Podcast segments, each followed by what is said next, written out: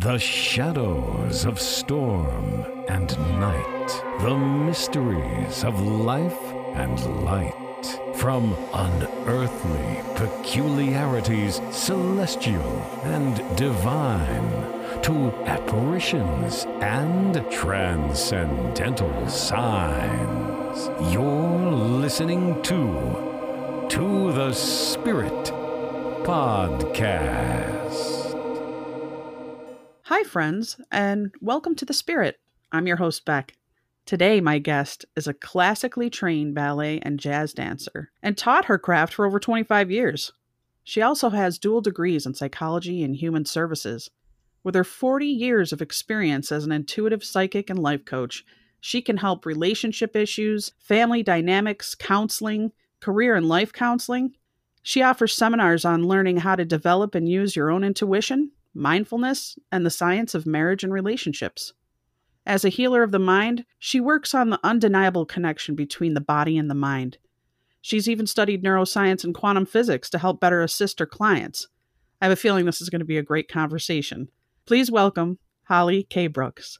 Hi, Holly. Thank you for being here. Hi, I'm thrilled to be here. And I loved what you said. I was listening to you and I was like, wow, she read my bio. Is that really me? No, I'm kidding. Before we dive in, for those that are interested, where can people find you? My website is www.IntuitiveSolutionsHK, my initials, .com. And I have a number, 717-618. 8217.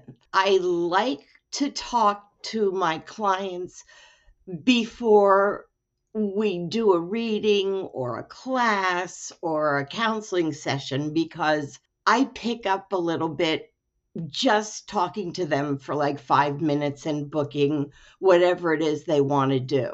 So they can go to my site and fill out a form, or they can just call me up. Beautiful. I'm going to actually list that in the description of this episode, and we'll probably mention it again at the end of the episode. Now, you've been through many life-altering events. Oh, you've had like a fascinating, extremely challenging backstory, and I would love it if you could tell us your story and how you got to where you are today. Sometimes I wonder how I made it out with my head still attached to my shoulders. One really interesting thing I like to teach people is every time you face a fear or have an incredible challenge, you have a choice. You can go in the corner, you can suck your thumb and say, why me? And what did I do to deserve this? And why is this happening again? Or you can stand up and face it and say, gee, I wonder what it is the universe is trying to tell me. What are they trying to teach me? The worst in the beginning was I fell down the stairs in the middle of the night and broke my neck. Oh, boy. Oh, wow. It was intense. And I went across the little foyer there and bumped into the wall and broke my sternum. And forget it, I was messed up, and I popped back out and landed on my back in the dining room. I was blacked out. You know how they say you just fight or flight? I was gone. Yeah. But this voice in my head said, if you can wiggle your toes, you're not paralyzed. Now, for me, the power of my mind and spirit to say that to myself after a fall like that, I don't know quite where that came from, but I wiggled my toes. They put me, they boarded me and they did. And really what happened was they took me to the closest hospital and then decided to send me to another hospital because they were better with broken necks. Well, at this other hospital, which I was familiar with, I laid on a gurney in the hall for what seemed like forever until a resident said, oh, I looked at your x-rays, your neck isn't broken. And he sent me home. My God. I know. I went home and they had given me pain medication, which, you know, I don't think I'd ever take again unless I was having some serious operation. Hate that stuff. Same here. I went home and I couldn't move in like 3 or 4 days. And I called my dad, and he's very good at finding, you know, the best at everything. And he found a doctor in New York City. And he said, I don't care what you have to do to get there, just get there. So I got to New York City. Yes, my neck was broken. And I had a 7-hour operation to put it back together. And then I think I was only in the hospital for like a week, but I was young. I think I was like in my early 30s, mid 30s. And I was a horrible patient, horrible and nasty. And I was just a mess. It was probably drugs, but I was young and didn't care. I had to go home and wear one of those hard Philadelphia collars for a year. Oh, man. A year. And I started dancing when I was 5, ballet. Studied classical ballet with the Garden State Ballet Academy, which is in New Jersey, and jazz with the father of American jazz in New York City. I raised my daughter by myself, so I needed to make money, you know, to keep her in the lifestyle she was accustomed to. So I started in Florida, Small Action, which was mobile. We went to preschools and middle schools, after school programs, and taught ballet, jazz, and gymnastics. We were super busy. I had a staff of 10. It was great. Moved up to Philly, to Pennsylvania, started another one, and I called it In Motion. Well, when I fell, I had a staff, I had a manager, I had lots and lots of accounts, and I thought, well, my manager is always saying, give me more responsibility. So after I was home about a month or so, I had a meeting at my house. She said, okay, great, I can, you know, run things. P.S. in like 2 weeks, she came to my house and said, I can't handle it. I just can't handle it. So I just canceled my business.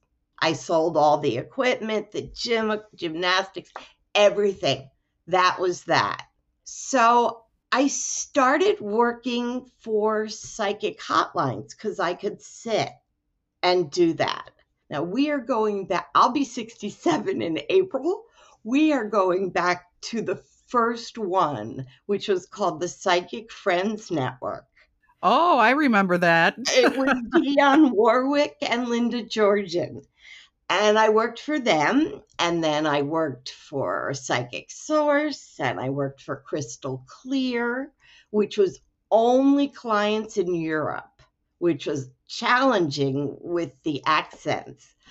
And then I kind of said, well, gee, I'm really good at this. Why don't I just start my own business?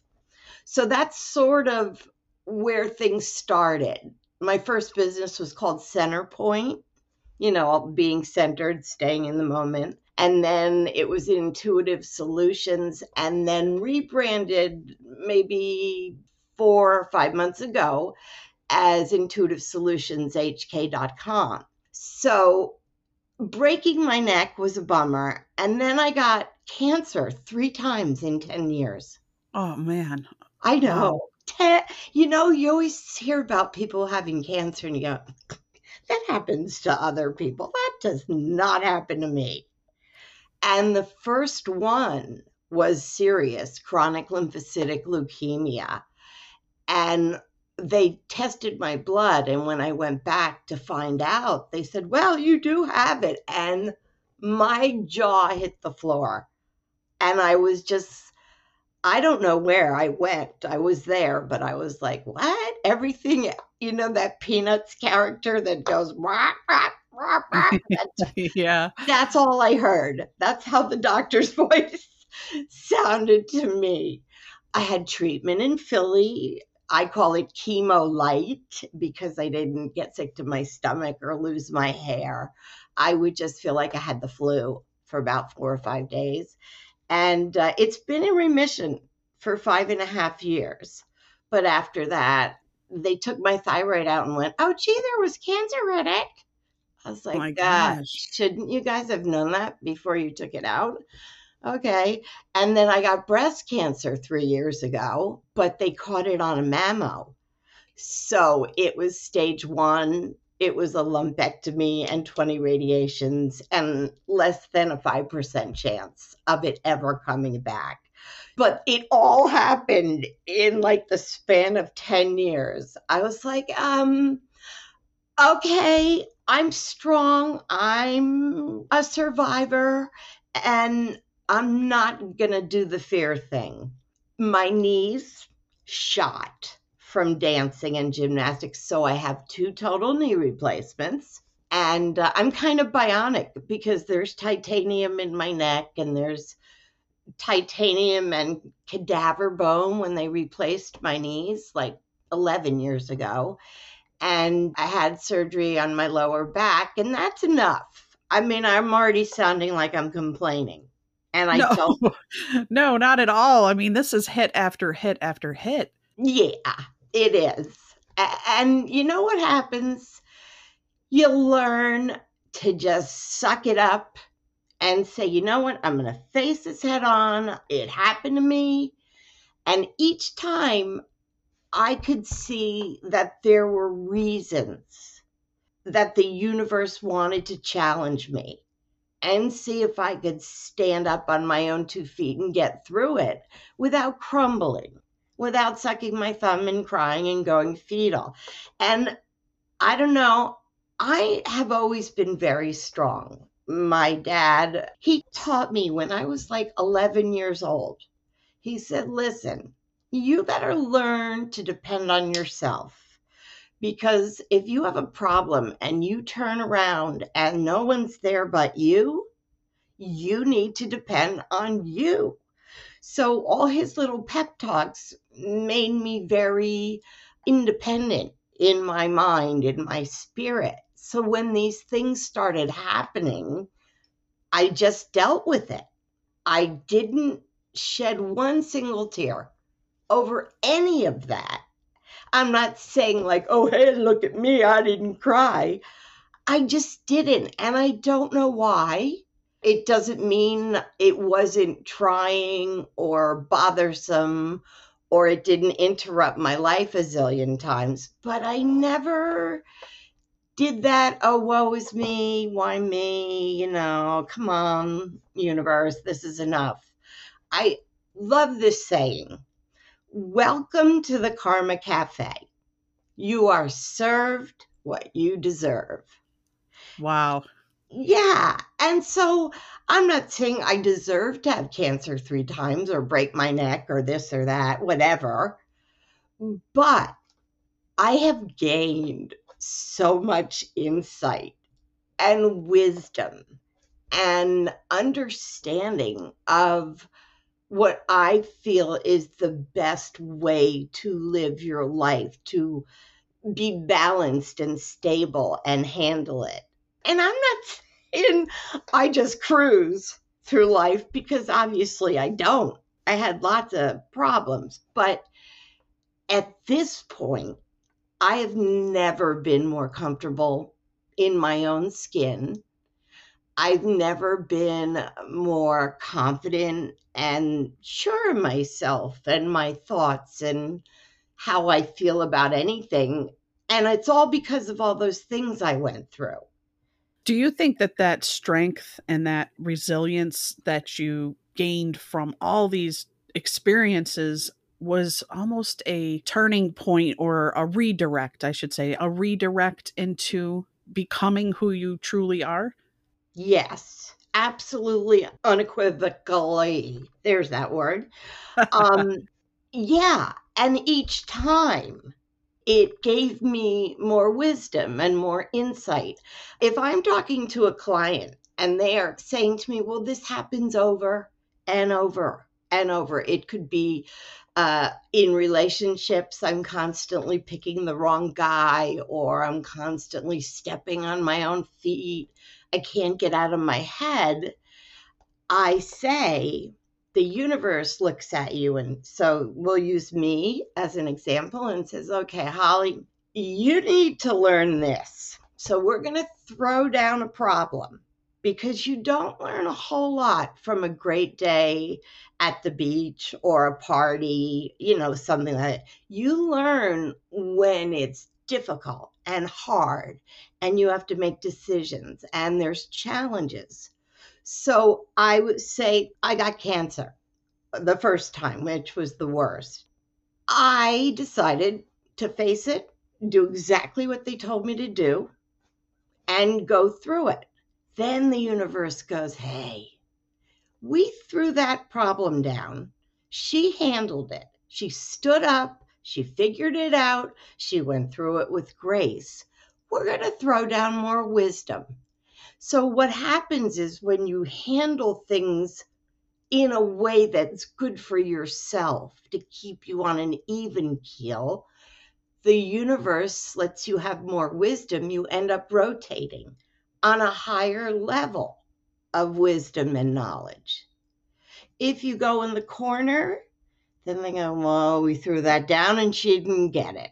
Let's throw it down again and see if she gets it this time. So there's a method to the universal madness, if you will. I couldn't agree more with you. Some of the strongest people have been through the most trying times. A lot of people have fear and they run away from these things. And it's the people that stand up and face it and move forward with this strength, resilience, grace, and dignity that really are these wonderful light workers, these people that are almost chosen to experience this to help humanity. Now, I have a question in regards to when you realized you had these psychic intuitive abilities.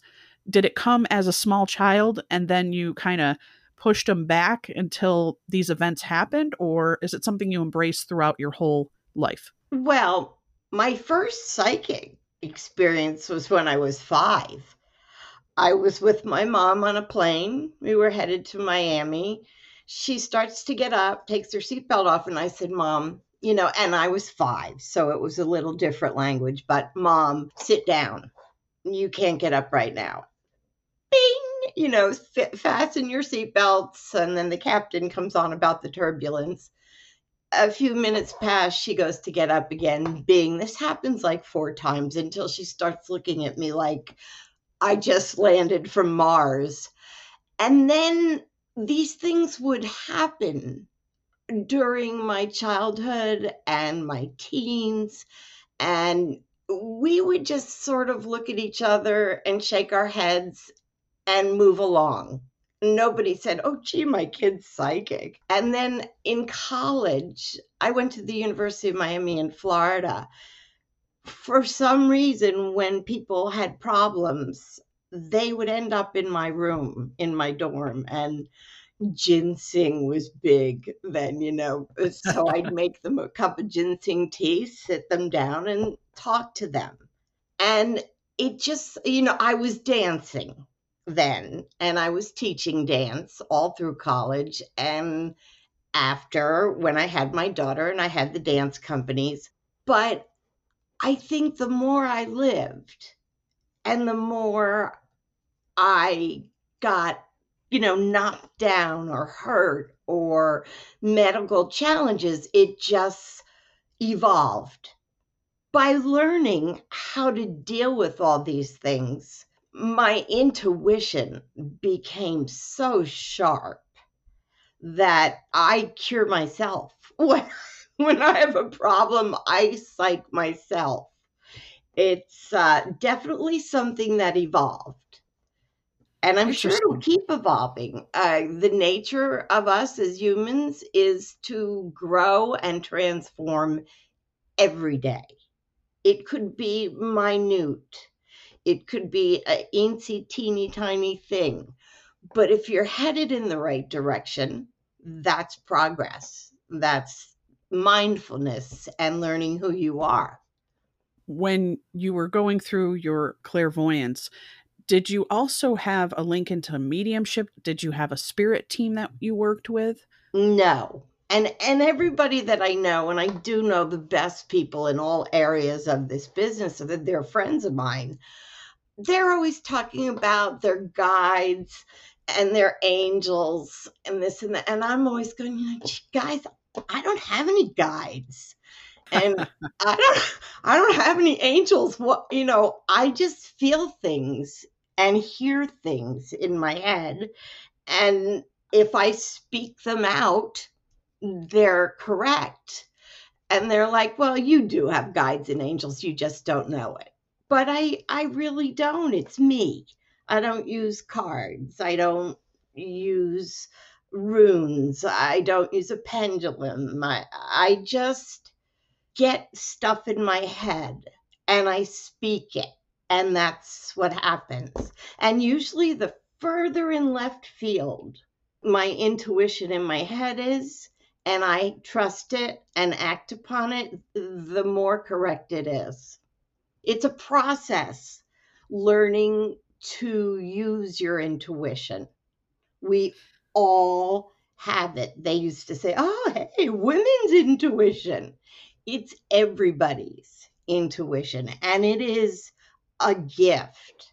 It's like a life map. So real quick, I'll just tell you that there's 3 steps. And the first step is quiet your head.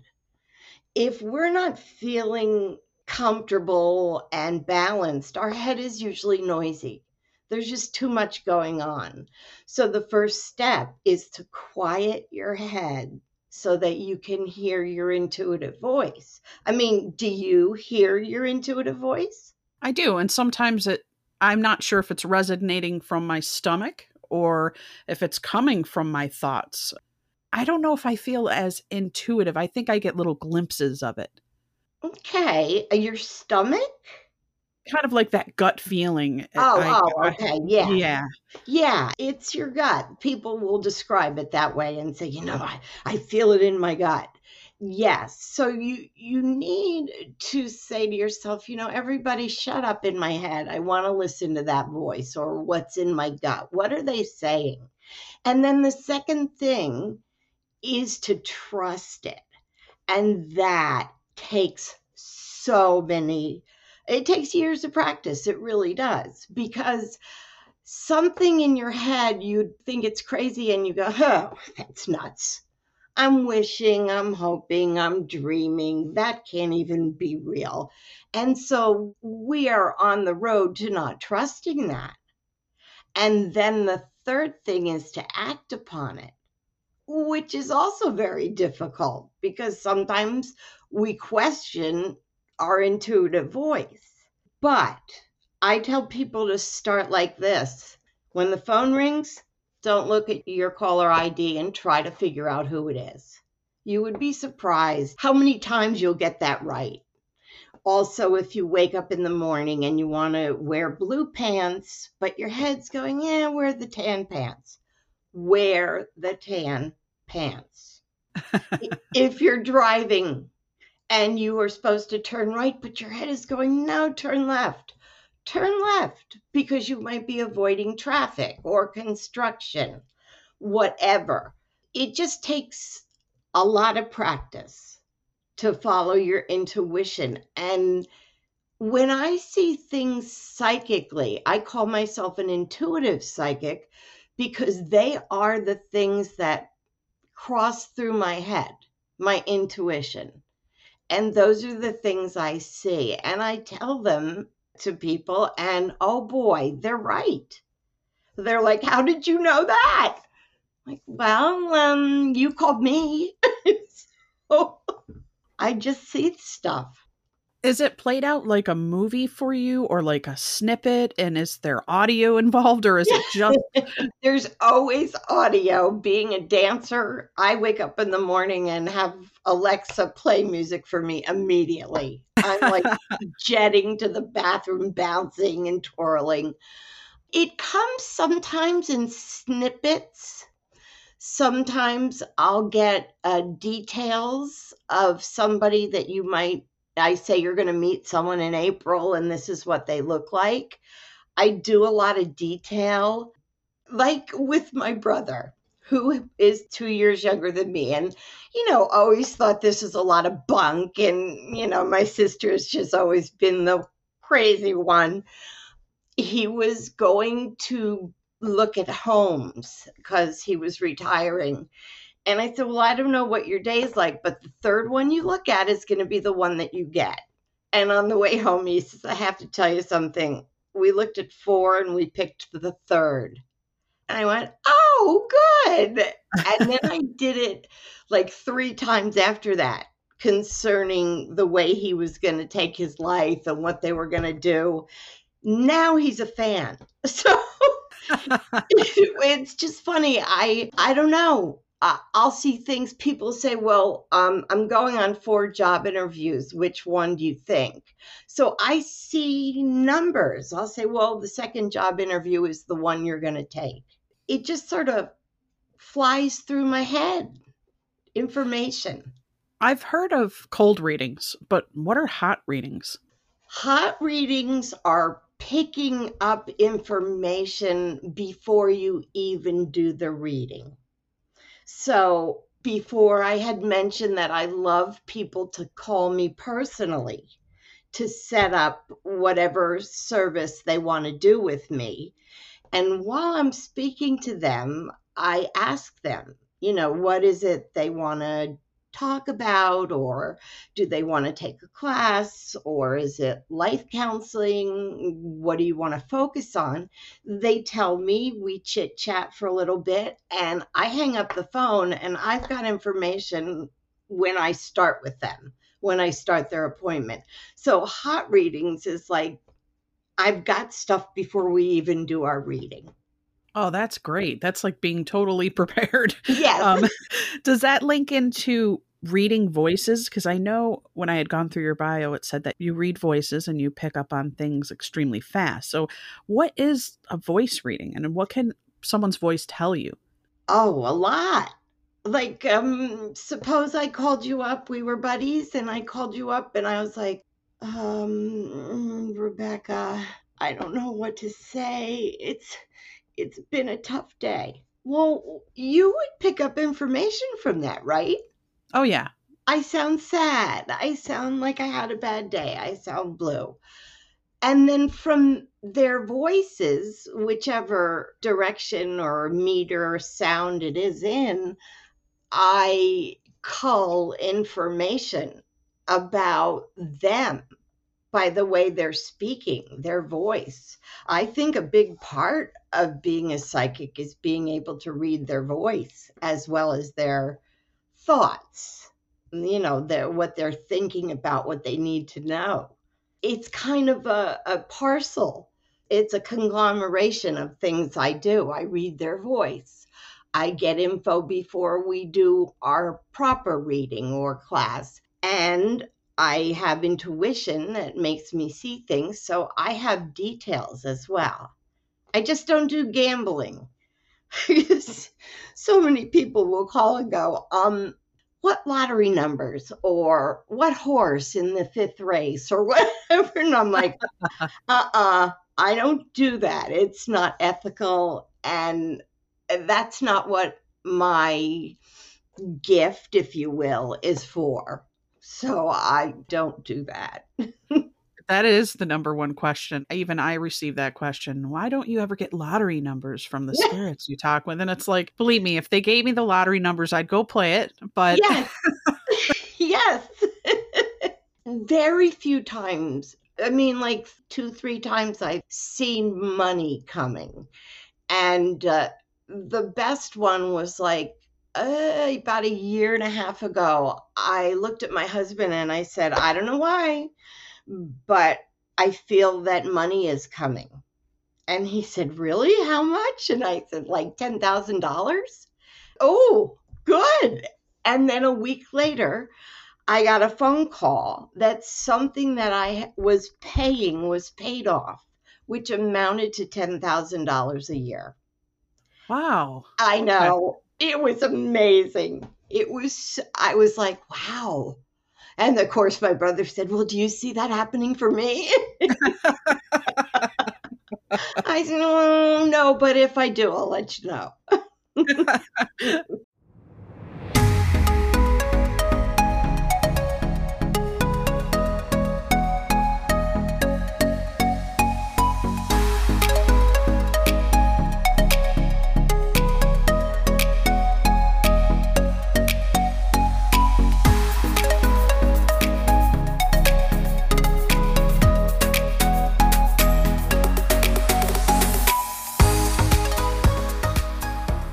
Since COVID the 19th, I know a lot of intuitives and psychics have to do a lot more work via Skype and phone. It seems like you've kind of maybe preferred that method, or have you, did you first of all, I've always worked over the phone because our thoughts travel fast, faster than the speed of light.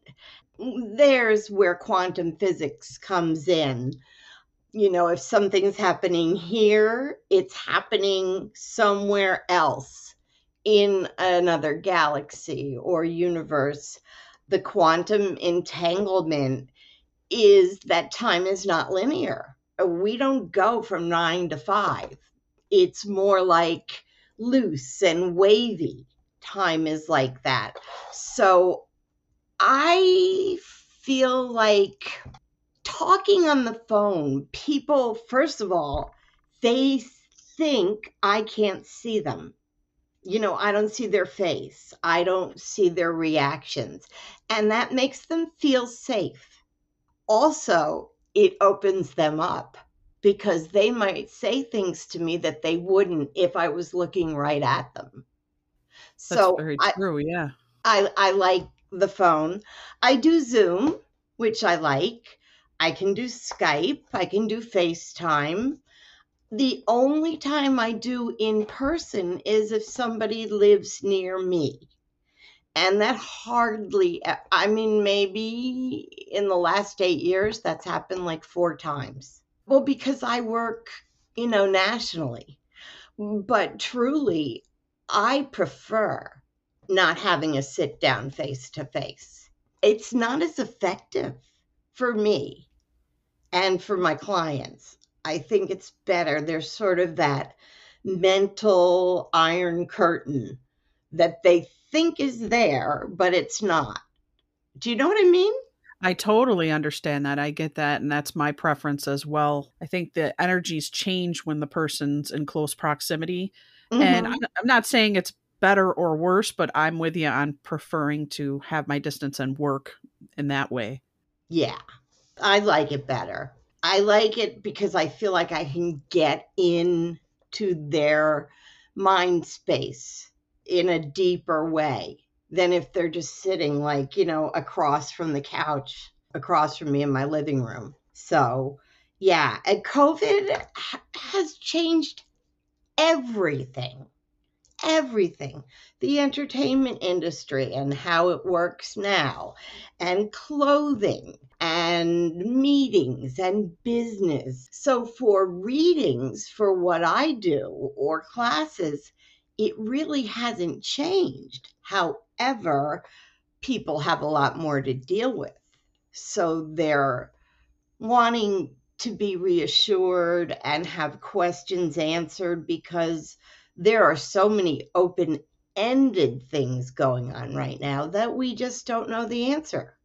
Relationships and things during these times have probably been particularly stressed. And have you found an increase in couples coming to you and people coming to you in regards to improving their life or their marriages? Well, I wrote an article that got picked up by Thrive Global, and it was about what the pandemic was doing to relationships. And I feel that it has done 2 things.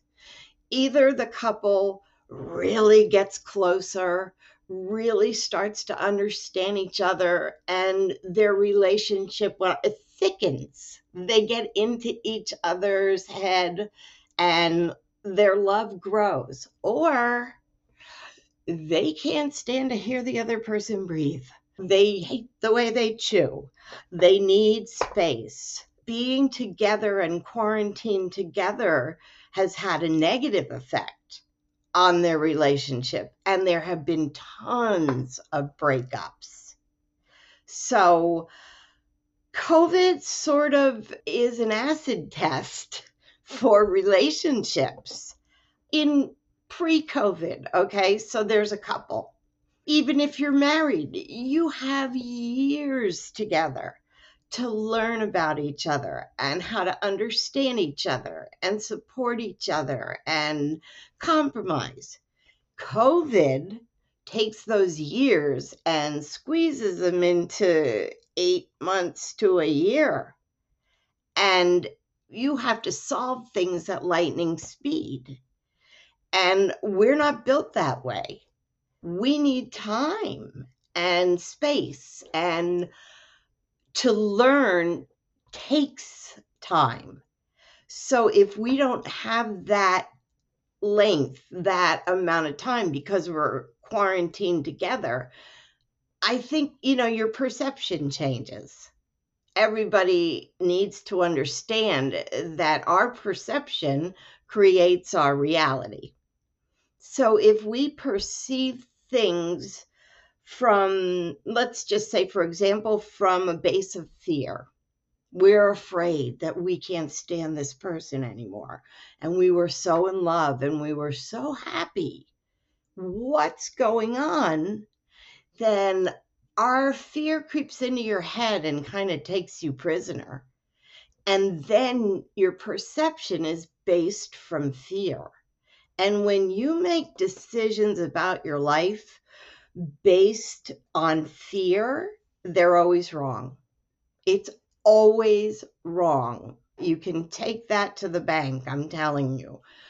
Fear is a liar. That's one of my favorite things to say. It creeps into your head. It kind of takes over. It changes your perception. Your reality changes. And everything goes wrong. So with COVID, if you are afraid of things and questioning things, or I loved this person, I couldn't be with them enough, and now I can't stand to listen to them breathe. That is because your perception has changed.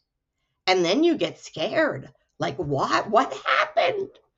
So COVID has created either a closeness and an understanding and a tightly knit mindfulness of your romance, your marriage, your LGBTQ partner, whatever, or it blows you guys apart. It's difficult. It's very difficult. COVID has us dealing with fear, anger. It tests our resilience. And our resilience is not what it would be without COVID. It just colors our entire lives if we let it.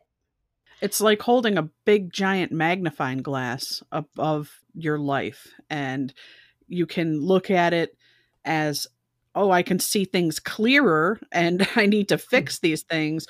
Or like you said, it could magnify a fear that you have and you can live in that universe. And it seems like it's pretty split. Yes, I agree.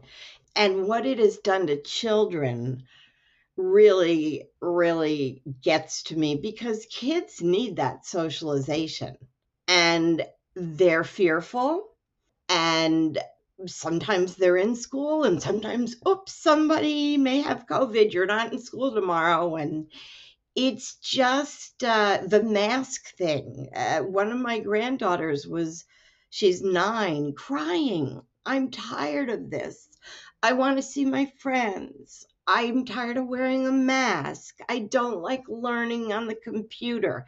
And hey, who can blame them? And then there's the parents, who a lot of them are working from home, and the kids are attached to them like glue for several reasons: fear, And the biggest one being, who else are they going to attach themselves to if they're home with their parents? So it's difficult for children. And I think that being honest with them is good, but honest to a point. They do not need to know every little thing because their minds are still growing and they do not have the process down yet to handle everything. I mean, kids today, so smart, it's crazy because of social media, but still they're children. And so I think they need to be handled, pardon the pun, with kid gloves about this. It's so true. I'm seeing this with my own friends that have children, and they're telling me how awful, heart-wrenching it is to watch their child cry and be depressed because they have no interaction, like you said. Mm-hmm. I also see it almost bringing out a kind of more mental illness. Seems like people that already struggle on the brink with like a bipolar disorder or anything like that, mm-hmm. being home, having to be with their child and teach their child and work from home puts people right on edge. It's a tough time. It is. You know, the suicide rate is soaring. People that have mental illness, which the stigma of that is ridiculous, just because we can't see it, like a broken arm, doesn't mean that it's not important and shouldn't be brought to the forefront where we can help people with it. If you've got this, you know, maybe lingering in you somewhere, all the pressures of COVID, everything, family, your marriage, your relationship, your job, do you have money? Where's your next meal coming from? What's going on? We'll bring that to the forefront. You know, you're right. If you were maybe a little bit bipolar, then it jumps to the top. Things that are hanging out in your mind jump to the forefront because stress and anxiety do that. They just do that. They like stir things up and all of a sudden you're like, whoa, I'm not thinking clearly, or I'm reacting instead of acting.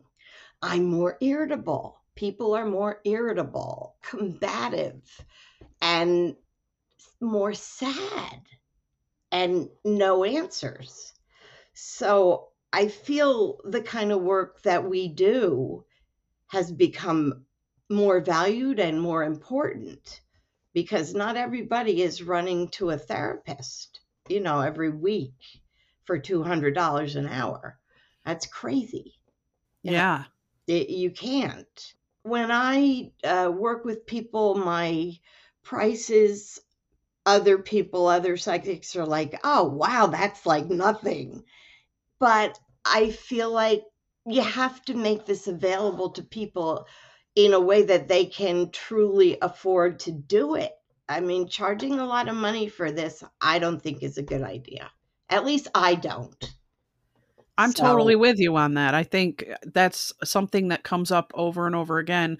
The people that I have had on this program, wonderful people, they're kind of, you know, I always root for the underdogs. I call them the underdogs because they're like working behind the scenes without this fame. You know, they're not on television and they're not on the, you know, some of them are, but yeah, they're doing it because they're trying to help heal humanity. And yeah. I think that's where you're supposed to be coming from, in that place when you have those abilities. And so I commend people like yourself. You do seminars, mm-hmm. And you counsel. Can you talk a little bit about what you offer for the people that are going through all these different things during this time, especially? Well, I do 3 seminars and they're like an hour long and there is some interactive work. They're all interactive. I do not like flat teaching. It's boring. And you never know if the people taking your seminar learned anything or understood. So the first one is called I Told You So, Signed Your Intuition. because your intuition is always right. And it's the 3 steps: hearing it, trusting it, acting on it. And then I teach one on mindfulness, knowing who you are, trusting yourself, being generous of spirit. And that is first to yourself, learning to love yourself. It starts with you. It's your choice. You can make the decision. You know, what do I do? What do I do? Well, what do you want to do? What is your mind telling yourself to do? And that's that one. And then about the science of romance and marriage. And that's any kind of relationship, you know, LGBTQ and hetero and whatever. I don't care if you want to marry a tree stump, you should be able to. But there is tons of statistics about choosing the same person over and over, and that we do model ourselves on the same sex parent. And that's always interesting. When I talk to someone in a reading kind of way about their relationship, easily I know who was the parent that they are going after in their relationships and why it probably isn't a great idea. So we talk about that kind of stuff in the marriage and romance. Statistics say that going the distance and not just going, oh, well, we just can't get this together and it's horrible and let's get a divorce. You know, 51% of all marriages end in divorce. And I think fighting for it and working through things is worth it. Even if it seems absolutely awful and unattainable and we can't fix it. You can. I've been there. I've done it. And it's worth it. So we talk about how to understand the things that are needed in a good relationship and in a marriage. Obviously, trust and being good friends and compromise, those kinds of things. Communication is key. Communication is the biggest thing. You can love each other, but you cannot live on love. You just can't. Or if we had a lot of money, everything would be great. That's not true either. It's about how you communicate and figure things out together. And so at night, you could hate each other and it's never going to work. And in the morning, you wake up refreshed and you're like, wait, hey, let's talk about this. So first, remind yourself that you're human. We all are human and we all have faults and problems and fears. And that's okay. That's how we learn. Back to how we started, right? It's very cyclical. True. It is. And we grow through these. We grow together and we change together as couples or partners. And that's a normal thing, too. So we are going to evolve and change. I'm with you on that. Just not necessarily sticking it out for the sake of sticking it out. But I do believe a lot of these things can be resolved through communication and working. And like you said, you have to put the work in. So your seminars are interactive. And yes. I think people want an easy way out. They just want the magic pill. Yeah. I did when I was younger. You know, I thought, oh, hey, boom.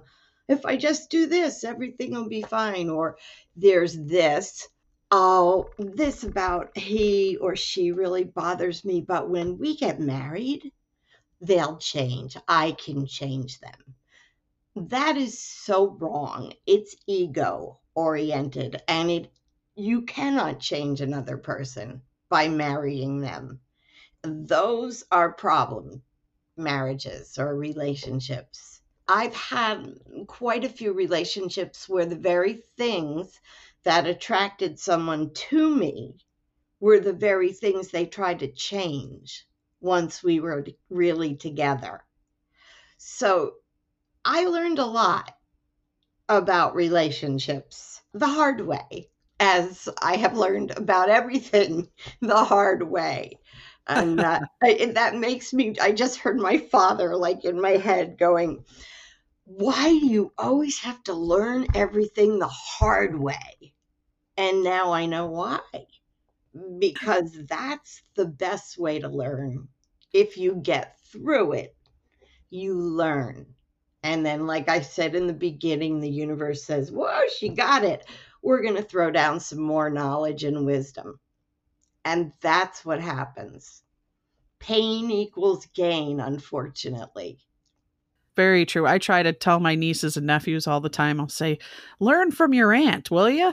But you know, grandma steps in and says, they have to go through it themselves to learn. And it's like, man. It's true. I have 3 granddaughters. They call me Gigi. That was my son-in-law's idea, and I love it. And I'm the crazy Gigi. I'm fun. We play games. We dress up. We do makeup. But they are the greatest little people. They are so aware and so smart and hungering to learn about things.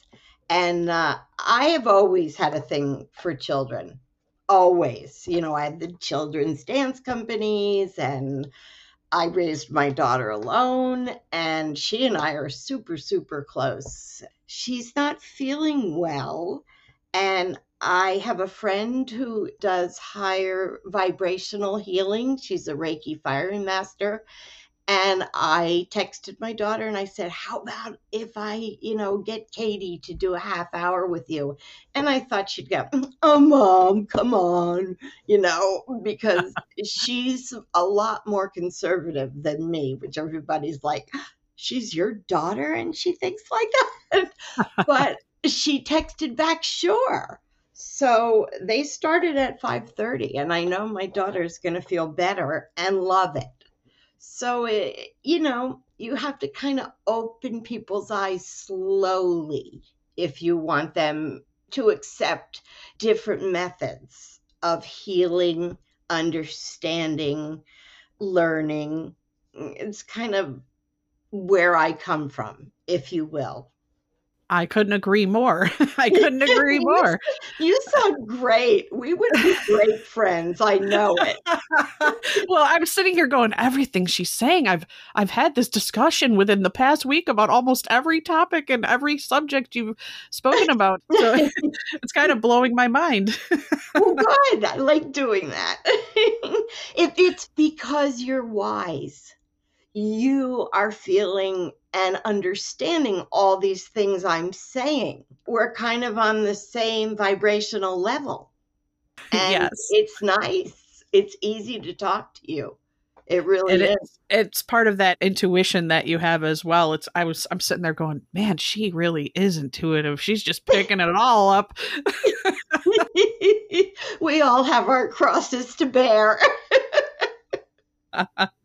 Now, you offer intuitive readings or psychic readings as well on top of the seminars. And oh, yeah. It's separate. I do psychic readings, clarity readings, if you will, psychic intuitive clarity readings. I do the 3 seminars. And then if you don't want to know what's going to happen, but your life now is full of questions and you don't know which way to turn or what to do or how to handle things, then that's a spiritual life counseling session. And those are an hour long. And if you really need to talk, you usually need to do more than one. But I leave that up to my client. I do not try to sell people time. That's unethical again. It's like judgment or charging $500 for an hour of your time, which I find absolutely insane. Oh, yeah. And, you know, I let my client let me know what they want. And then I say, well, I can do this, this, and this. What do you think? And that's what we do. Also, when I do a reading, a psychic reading, I ask them to write down about 3 questions. And I use those as jumping off points. So that we don't go like a cold reading, running through the jungle from here to there, and nothing gets done, and it's a waste of time and money. But if they write down 3 things they'd like me to look into, then when I call them, I'll say, okay, where do you want to start?